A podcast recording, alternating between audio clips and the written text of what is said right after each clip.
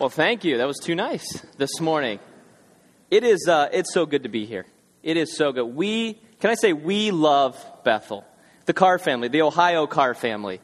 From there, loves Bethel, and I love being able to be back here with you this morning. And I'm glad I can be here to speak w- with you while Steve is ministering in Puerto Rico. It was nice of him to let me come as he's ministering there on beaches and things like that. He'll be back with you next week, and you can let him know that I appreciated the opportunity.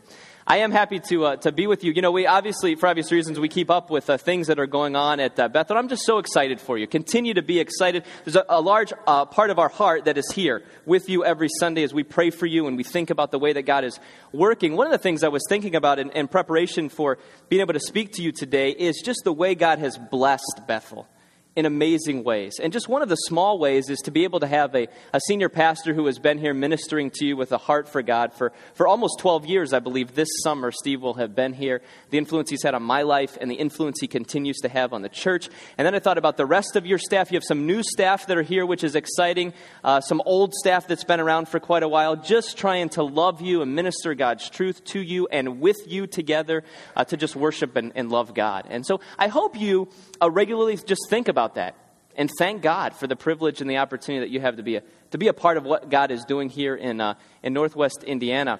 Uh, my wife and I and our family, we're in Oxford, Ohio. It's really Miami University, is what the town is. Miami is a university of about 16,000 uh, undergraduates and graduates there. The rest of the town is 15,000 people, so if that tells you what the town is like at all. And it's an exciting place to be. Our church is made up of a number of community people, and then we just have tons of college students that are at the church, which just brings a lot of uh, energy and excitement. And we love it so much. We feel like God has just, He's just put us in the right place there uh, to have the opportunity to speak truth into the lives of young people who are saying, What is my life going to be all about? And so we're there in Oxford, Ohio. Many of you ask how you can pray for us. This is how you can pray for us. We are just trying to teach God's word and say, look, life is all about Jesus. Could you just see how great Jesus is and just go with him and give your life to him and follow him? So Sunday after Sunday in our ministry, that's what we're doing. Uh, we're just doing the same thing you're trying to do here, is to be all about Christ. And so we're doing that in our little neck of the woods. So continue to pray for us that God will bless what's going on. Uh, things are going uh, very well there, and God is blessing. Uh, God continues to bless our family. Uh, I just keep producing more and more girls. So I. That's what God has blessed me with. I've uh, some of your guys around here, some of the young marrieds that uh, we were good friends with, like they've they've have like multiple boys, and I ask them, "Is there? Can you help me with this? How do you figure this one out?" We're we're thankful for the girls, and uh, so we've got three of them now. Alexis is uh, four years old. Uh, Sid Vicious is two years old. that is her personality. She got that nickname when she was very young, and she is still true to it to this day. That's her. And then we have a five month old baby. Her name is Quinn. And uh, for those of you who like to see them, I think they'll be here after this service and in between if you want to if you want to say hi to them. But thank you for caring for us, continue to care for us, uh, praying for our family, and just continue to pray that God will bless us and use us. Would you uh, pray with me this morning? Father, thank you for uh, the way that you have been so good to all of us. We're just grateful that you have, you have blessed us, Lord. And I thank you for this church. And I thank you for your Holy Spirit, and I thank you for Christ and the Word and I pray, Lord, that you would just let our lives be poured out for you, uh, to, to, to do what you have placed us here to do, to be what you have placed us here to be. Lord, I thank you. And I pray that this morning you would teach us from your word. In Christ's name, amen. I want to talk to you this morning about something that God has really been using in the life of our church in uh, Oxford, Ohio, that I hope will be a blessing to you uh, as well here this morning. I want to talk to you about biblical stewardship. Now, what comes to your mind when you hear the term stewardship? Do you think, oh, he's going to talk about money? He is going to try to make us feel guilty, try to tell us to give more. Did Pastor Steve put you up to this? He's vacationing in sunny Puerto Rico, and he said, uh, Jeremy, you come back and you tell them about money. No, not, not exactly. Didn't exactly work that way. Money is a big part of stewardship, but it's really just one small part of, of the bigger issue.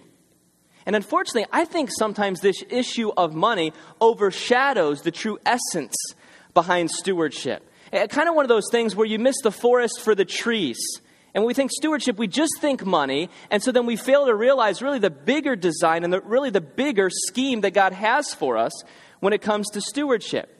So I want to go bigger than just money this morning and talk about stewardship as a lifestyle that affects every aspect of who we are and what we have. And so, to begin, it will probably be good for us to have a definition of stewardship. I'm going to define it like this Stewardship is the careful and responsible management of someone else's resources. A, a steward is someone who is given another person's resources, and then they're responsible to maximize them, to do, to do everything they can with the resources they've been given. Like a financial planner. Uh, some of you that are in the congregation, you're financial planners. Many of us use financial planners. A financial planner takes other people's money and they try to make wise decisions about where to put the money. This is becoming increasingly difficult in our day and age for financial planners, but nonetheless, it's still their responsibility to take other people's money and invest them in a wise and in a profitable way. And if they're good at it, if they do a good job and they're responsible with the way they invest the money, there is a reward for them. It's not their money. The money does not in any way belong to them. It's somebody else's money. They just are supposed to invest it to be good stewards of what they've been given. And look, this is the role of every single Christian on the face of this earth to carefully and responsibly manage God's resources. They're not our resources. Do you realize this? Every single thing we have in our lives does not belong to us. The uh, 24 hours we get in every day, not one second of it is yours. Not one second of it is mine. None of it belongs. This moment I'm living in right now does not belong to me. It's not mine. The money that I have, the possessions I have, none of them are mine. This mind that God has given me, it, it, it's not mine. It doesn't belong to me, which can be a good excuse for some of us if we, we ever want to go down that route. The body, there's another going, hey, this isn't my body. God gave it to me. You know, this is, this is His.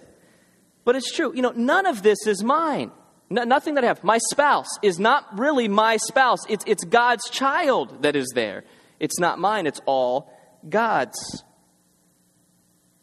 Our job is to take all of these things that God has given to us and say, God, how can I maximize it for your glory? I mean, how can I use it in the best possible way to bring you glory for the few years that you give me on this earth? A, a few years back, uh, Bethel did a series. Steve was preaching a series called Buried Treasure. Do you remember this series he did on giving? And one of the coolest things that I remember about my time at Bethel was on a Sunday morning during the Buried Treasure series where everybody who came to church got a $10 bill as they left. Do you remember this?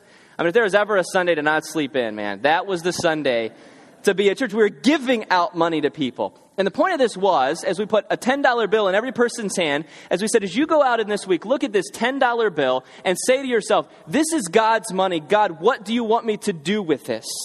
And to think very strategically and prayerfully about how can I maximize this money? How can I use it in the best possible way to advance God's kingdom? And the point that we were trying to get at with, with that was this you need to see all of your money this way. Not just the $10 bill that you're holding here, but every single penny you have to recognize that it's God's. And what I'm saying to you today is let's take it a step further and recognize that everything you have is God's. And to say, God, how can I use it to glorify you? I think in order for us to embrace this kind of a lifestyle, we have to have a particular mindset. And this is where we need the scriptures to guide our thinking. I'm, not going to be in one passage of scripture this morning. We're going to flip around to a few different places. I want to develop for you a, really a theology of stewardship, saying to ourselves, what is the mindset that we need to have? What way do we need to think in terms of biblical stewardship? You could turn, if you want to, to Genesis chapter 1. That's the first place we're going to be at. So, developing this mindset for biblical stewardship, it all starts with this with the fact that we have been created by God. The very first verse of Scripture in Genesis chapter 1 and verse 1, we all know it. It says this In the beginning, God created. This is how it all started. This is how it all began.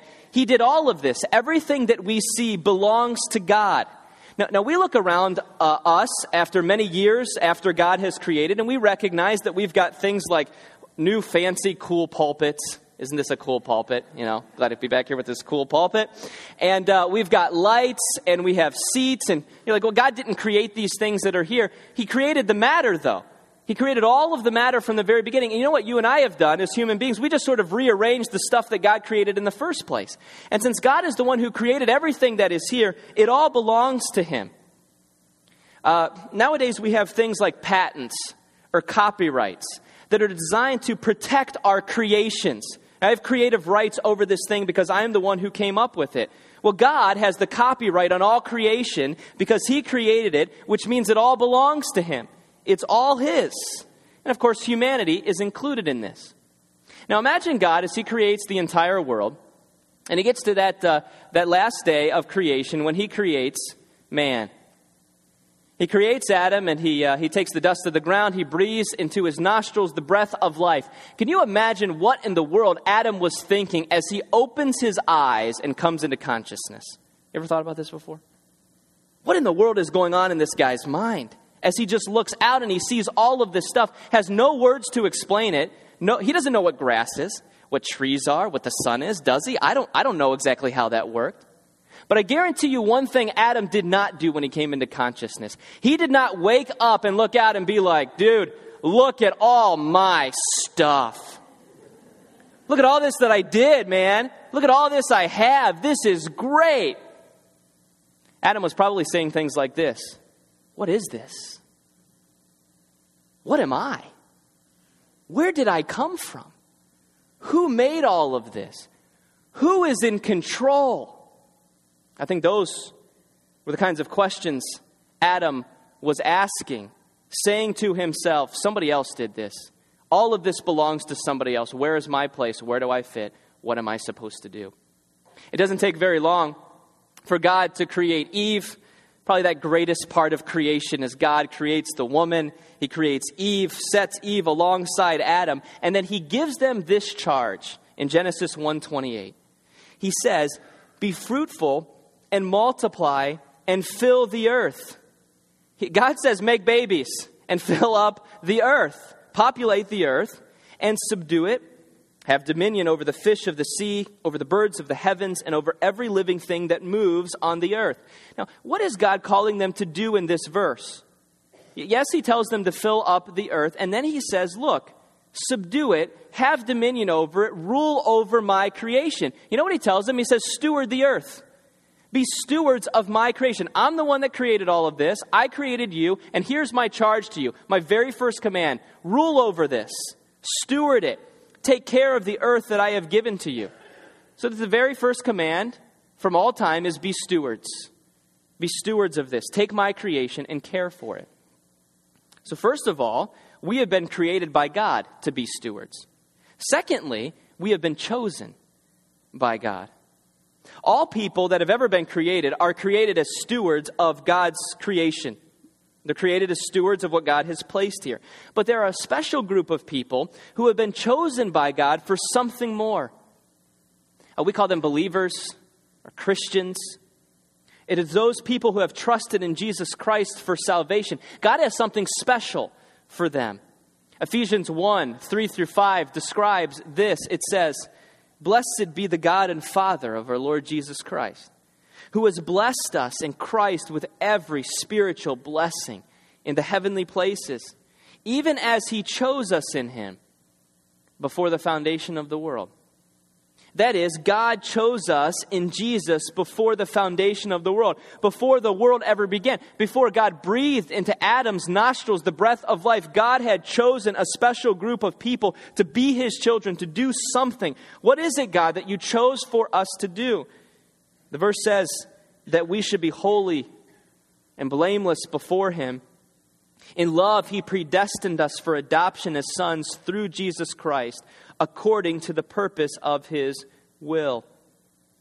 God chose us from before time ever began to do something special, to fulfill His will as holy and blameless people on this earth.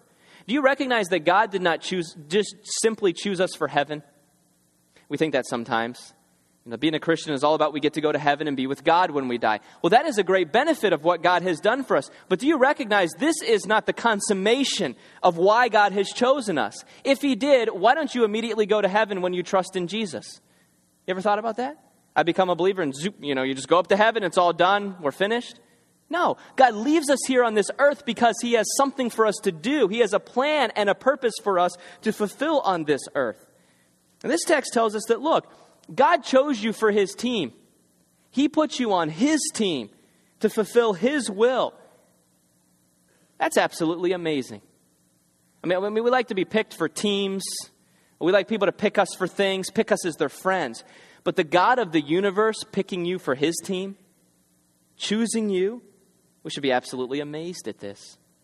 And He designed us, as He chose us, for great things, to fulfill His will as stewards on this earth. But perhaps even more significant than being created by God and chosen by God is the fact that we have also been purchased by God. So not only did he choose us before the world began, but at just the right time in history, God himself became man, came down to this earth to live a perfectly sinless life, and eventually to die on the cross, shedding his blood, so that he could purchase us so that he could buy us. On the cross, Jesus paid the price for us. 1 Corinthians 6 describes it this way Do you not know that your body is a temple of the Holy Spirit within you, whom you have from God? You're not your own. You were bought with a price. You kind of wish Paul would, would go on with that a little bit. You know, he just sort of says it quickly. You've been bought with a price. What was the price that was paid? The death of God. God giving up his life was the price that was paid to purchase you. And the result then of this is, Paul says, there is no other outcome, there's no other response for us than to glorify God in our bodies.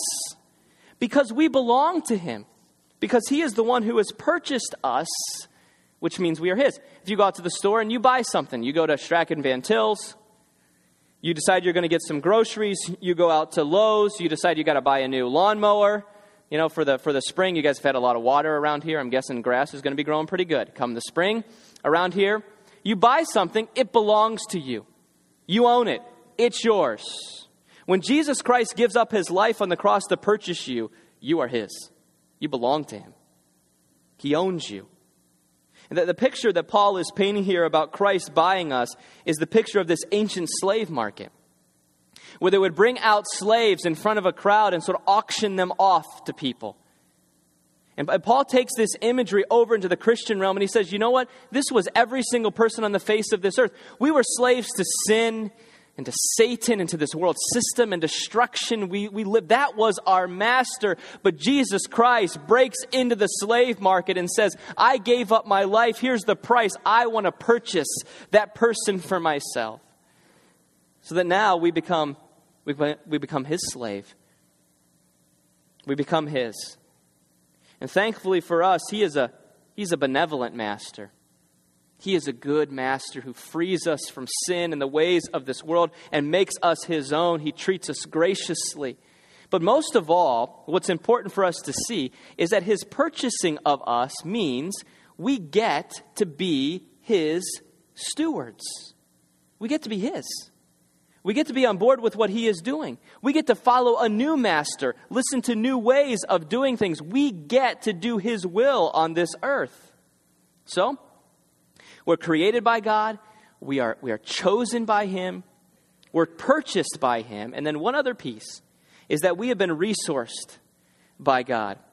We're called to be stewards of God, and then we are given everything we need to be effective in carrying out that calling. Tons of verses that we could look at to recognize this, but perhaps one of the best is 2 Peter 1 3. This is a great verse. His divine power has given us everything we need for life and godliness. Man, that's a verse you could pray on every single day. You know, start your day with that verse. God, I'm trusting you have given me everything I need for life and godliness. That means for us all the tools all the pieces are in place for us to be faithful stewards. I like to go to IKEA. Anybody else like to go to IKEA? You like to go up to IKEA. IKEA is a great place. You go up to IKEA, and uh, they do this thing where they try to have flat boxes for all of their furniture that you buy. I think they do that on purpose so you can absolutely max your car out on their products. But you go up to IKEA and they have these flat boxes, and the idea is that uh, you have to put the furniture together. Most of it you got to do yourself. The thing I love so much about IKEA is when you get your box home, say you're getting a bookcase or something like that, you open up your package, and as you look in there, they have like the putting stuff together for dummies guide inside their boxes. There is visual, pictures, of every single step along the way. There are pictures of every single piece of hardware that you're supposed to have in your box. And sometimes, even, or at least most of the time, they even give you some of the tools that you need to be able to put your bookcase together. So you just got to sit down. I, they, they, I mean, they like make it so easy a cat could put these things together. You sit down with your picture and you look step by step with all of the tools you've been given and you put your piece of furniture together. IKEA says to you, you're going to have to put your furniture together, but we're going to give you every single thing you need to get the job done. And this is what God does for us. You're going to have to do it. You're going to have to work hard. You're going to have to be faithful. You're going to have to think diligently about what it means to be a steward, to use all of the resources I've given you in your life. But you know what? I give you everything you need to get the job done. It's all there for you. And these four points, then, form the basis of our thinking about stewardship. That, look, I've been created by God. I mean, that alone should lead me to just say, God, what do you want me to do with all of my life? I have been chosen by God. I get to be on His team. I've been purchased by God, the, the God, the great big God of the universe, gave up His life to buy me. And then Beyond all of that, He gives me everything I need to do what He calls me to do. This leads us to say, Look, I am yours, God. I'm your steward. You recognize there's all sorts of biblical images that we have that express this way of thinking. So just think about some of them with me. As we go out throughout the New Testament, Paul draws continually upon these kinds of images. He says that we are soldiers. We're soldiers. This is a stewardship image. What does a soldier do? A soldier goes through training that someone else puts them through. A soldier is given all of his equipment. A soldier takes orders from a commanding officer. We don't have rogue soldiers. We don't have soldiers that go out in the battlefield and make up their own minds and do what they want to do. They take directions and commands from their commanding officer. They follow someone else, and they just steward what they've been given and what they've been told to do.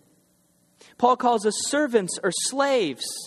We're called vessels or jars of clay. You all in your homes, you've got plates, you've got cups, you've got all sorts of other utensils. What do those things do in your house? Like, they do whatever I tell them to do. I, I mean, they follow me. They follow, I mean, I pick them up, I use them, I put drinks in there, I put food on there. They're just there to kind of fulfill my purposes and my will for what I want to use them for. Do your plates ever look up at you and be like, uh uh-uh, uh, tired of it, sick and tired of you abusing me? Using me this way. You got hard water in the dishwasher. I ain't having no more of that. You're like, that's really stupid, Jeremy. Bad illustration. But then again, how foolish is it for you and I, as vessels, to be like, nah, God, I don't, I don't, I don't think so. I'm going to go that way. Uh, too hard, too much. We tend to do the same thing sometimes. And so Paul just reminds us, he says, Look, we're, we're vessels, we're jars of clay. Uh, we're, we're, told that God is a potter, and we're the clay. He just molds us and forms us and shapes us into the, into the, into the shape he wants us to be, to, to be the vessel for, to be used for what he wants to do. We're stewards, is what Paul is saying. We're called God's workmanship in Ephesians two 2.10. We were created to do good works which God prepared in advance for us to do because we're His artwork. We're His workmanship. We're this master picture and painting that God is doing with our lives. He's the artist. We're called ambassadors. We're called ministers. All of these are images that are really saying the same thing, and you could come up with more of them. We're stewards of God, we follow Him. We manage the resources that God has given to us. We seek to just please the Master in everything. Everything we have is from Him and is to be used by us to accomplish His will. Look, this is a dominant biblical theme And I would say to you today, this is the primary way we should view our role on this earth. Have you ever thought of it that way before? That this is the primary way I need to view my role on this earth is that I am God's steward. Just supposed to use whatever He's given me to maximize His glory on this earth. This mindset should form our decision making in every single area of our lives. So that it would look like this the person who is driven by this steward mindset would ask these kinds of questions. The biblical steward would say things like this How should I spend God's time? It's not my time. Not a second of it belongs to me. So the biblical steward looks at life a little bit differently. They say, God, you're the one who has given me these 24 hours in my day. How do you want me to spend them? What do you want me to do with them? I have a little bit of free time where maybe I'm not working or I'm not going to school. I got this little chunk, which I normally tend to think is sort of mine. I'm watching 24, man. I'm watching Lost. You know, I'm doing this kind of thing. The biblical steward maybe watches 24, but before the biblical steward watches 24, he says or she says, God, what do you want me to do with your time since it belongs to you? And since I don't know how much more I've got here, how can I best maximize the time that you've given to me? It's a little different way of thinking.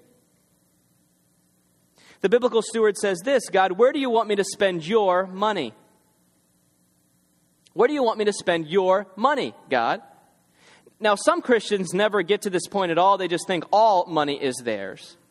But it, Christians who have grown up in pretty good churches, who have taught about giving and finances, I think there's another danger for us.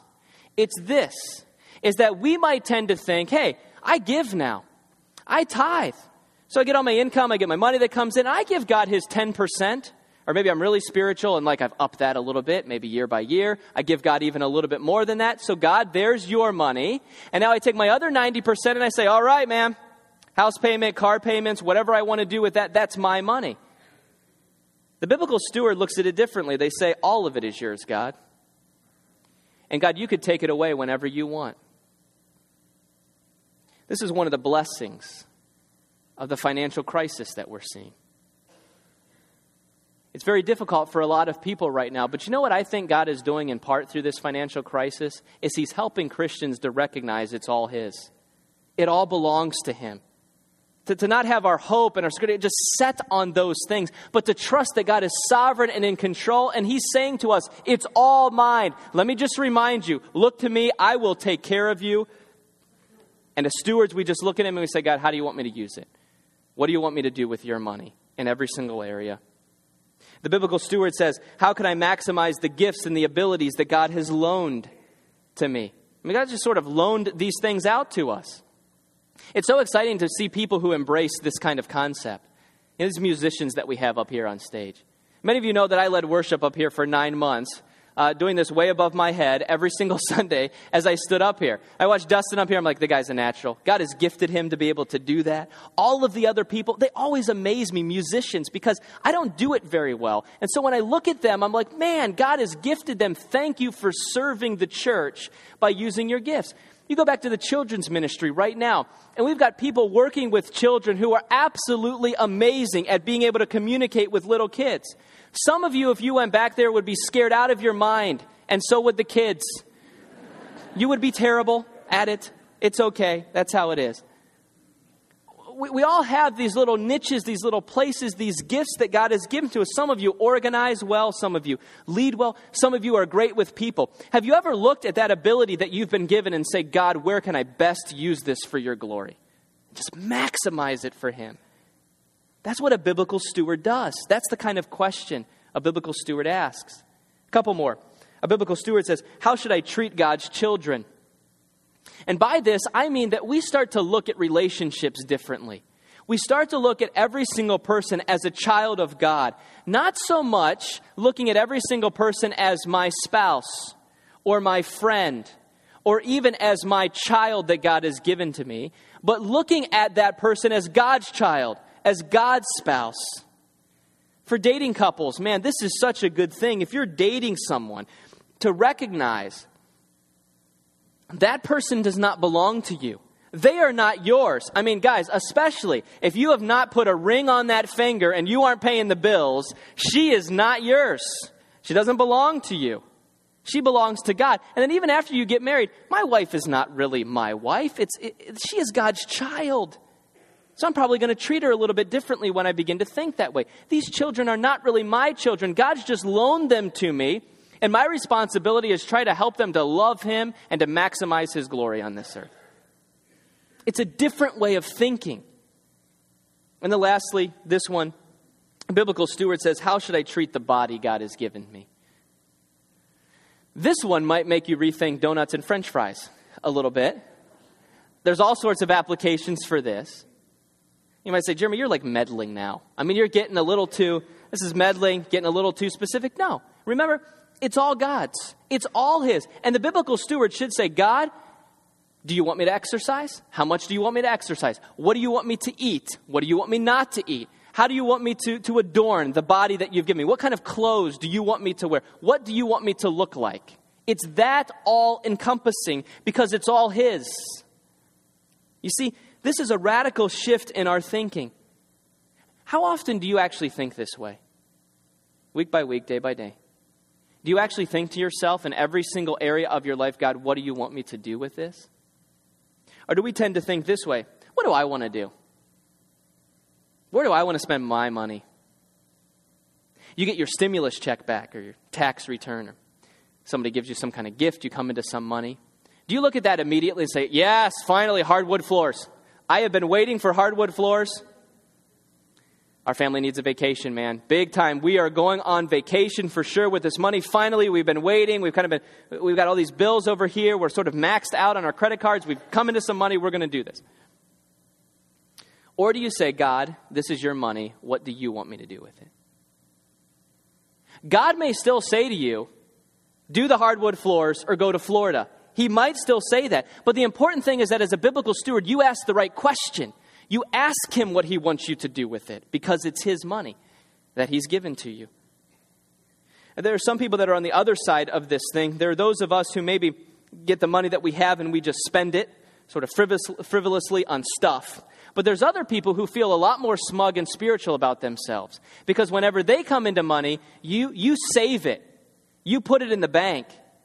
We got any hoarders that are here? Anybody a hoarder? I mean, you, peace, security, safety, you hoard all your money. You think you're better off because you're saving it and not spending it on stuff like everybody else seems to be doing, but you save it.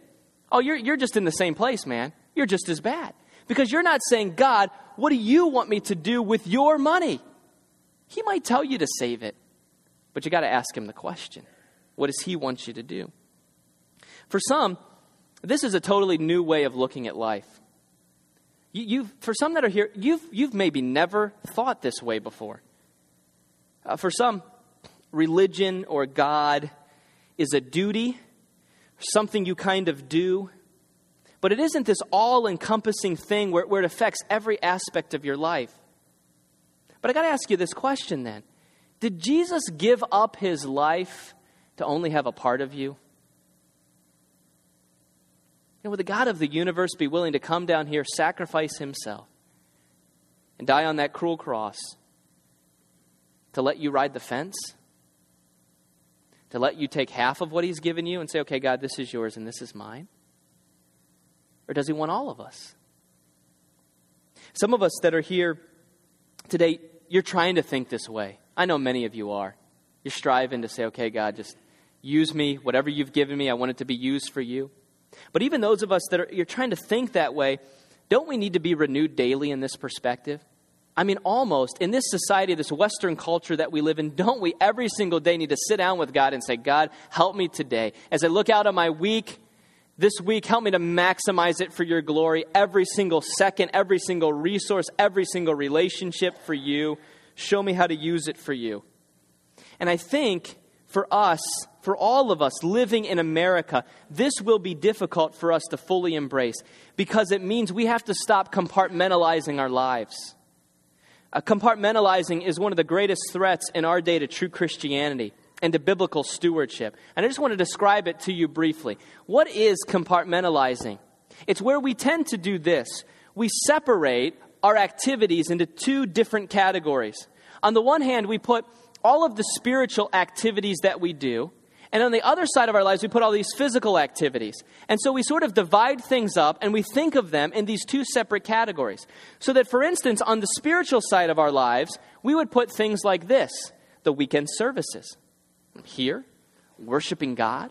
I'm listening to you speak God's truth to me. This is certainly a spiritual activity. So that definitely goes in the spiritual. I'm involved in a small group, maybe. Hey, that's a very spiritual activity. It's beyond Sunday morning. That's spiritual. I'm even in a Bible study. Beth Moore, baby. I'm doing really well. This is very spiritual. I uh, do ministry. I try to use my gifts to serve. I serve in you know, children's ministry, or I greet, or I usher, or I serve people in the community, whatever it is. I'm serving. That is definitely a spiritual activity. And when you do these things, don't you feel very spiritual about them? And then, man, if you want to take it to the height of spirituality, I have devotions. I mean, I get up in the morning or at night, I pray, I read my Bible a little bit, I spend time with God.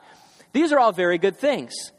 But here's the problem is when we take all of these things, we put them on this side and we say those are spiritual, and then we have another category for our lives on the other side, which I'm just calling physical. And in this category, we tend to put things like this work.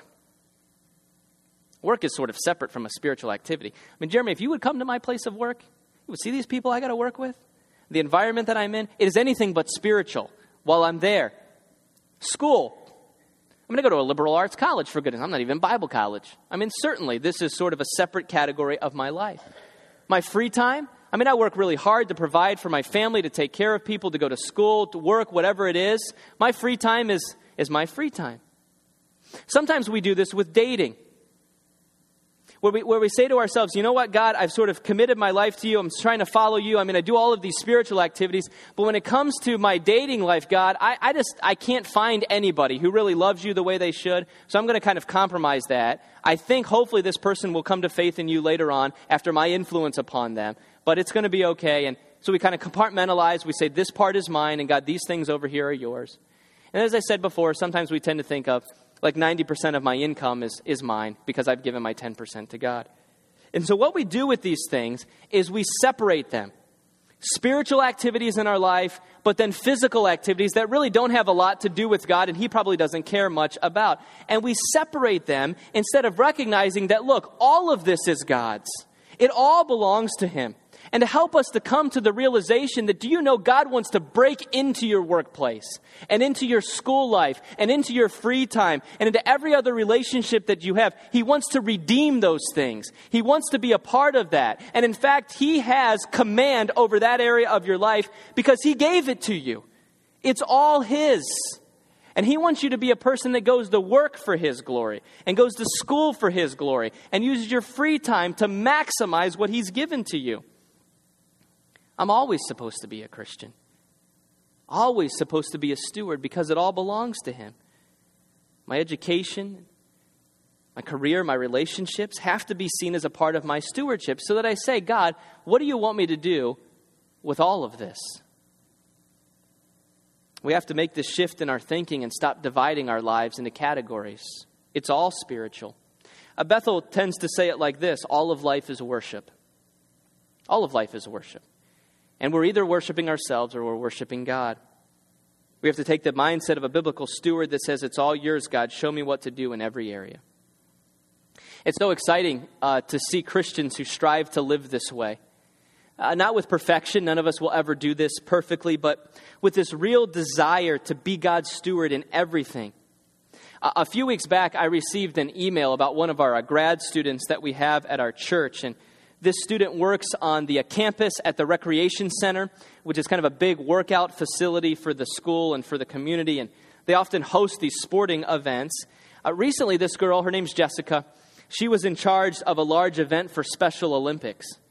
And uh, normally, this would have been a, it was a big event. It would be very stressful.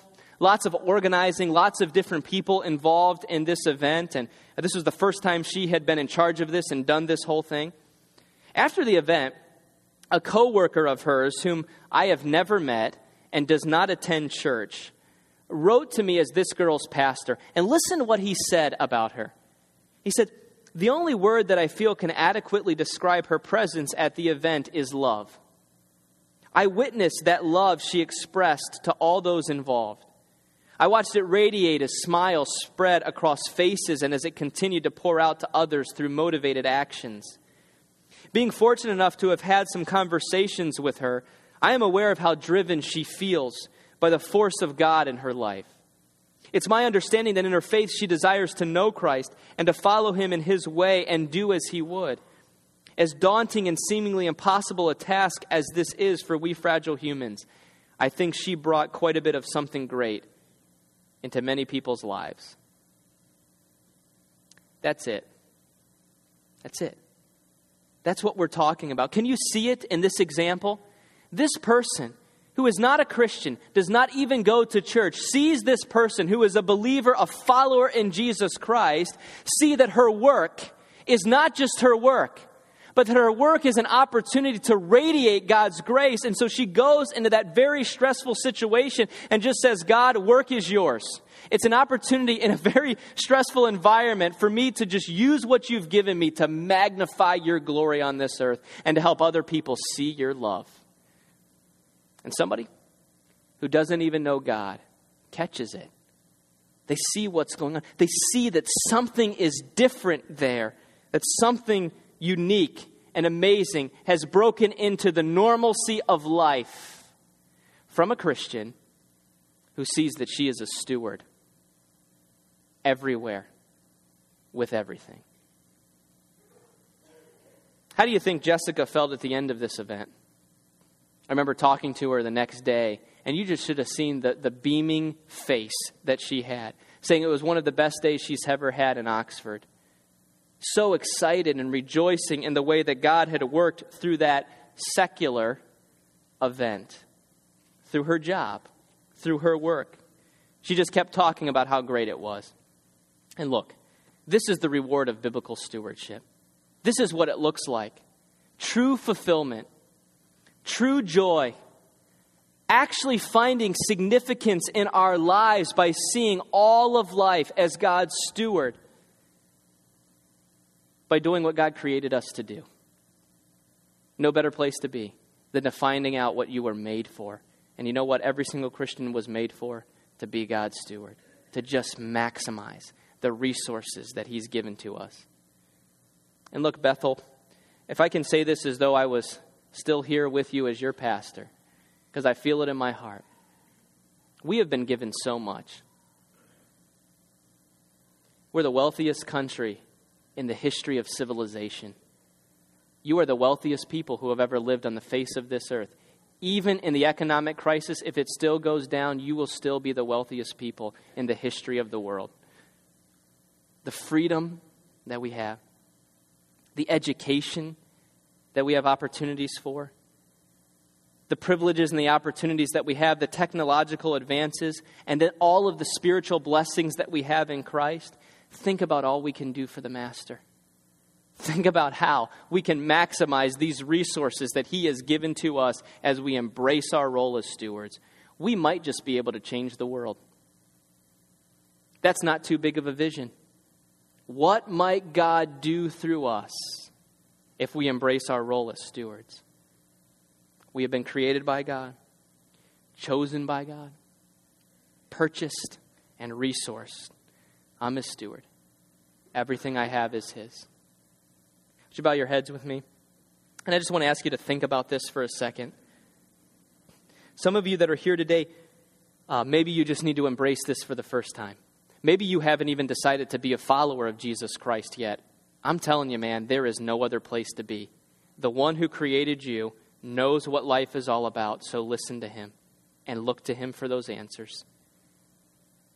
And there's many of us that are here that we maybe just need to start looking at life this way. God, I'm yours.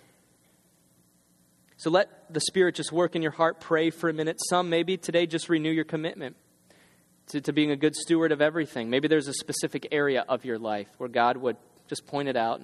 Maybe it's money or the use of your time or your relationships. Just ask God to show you that it's all His and ask Him to help you maximize it for His glory. Pray for a second, and then I'll close this.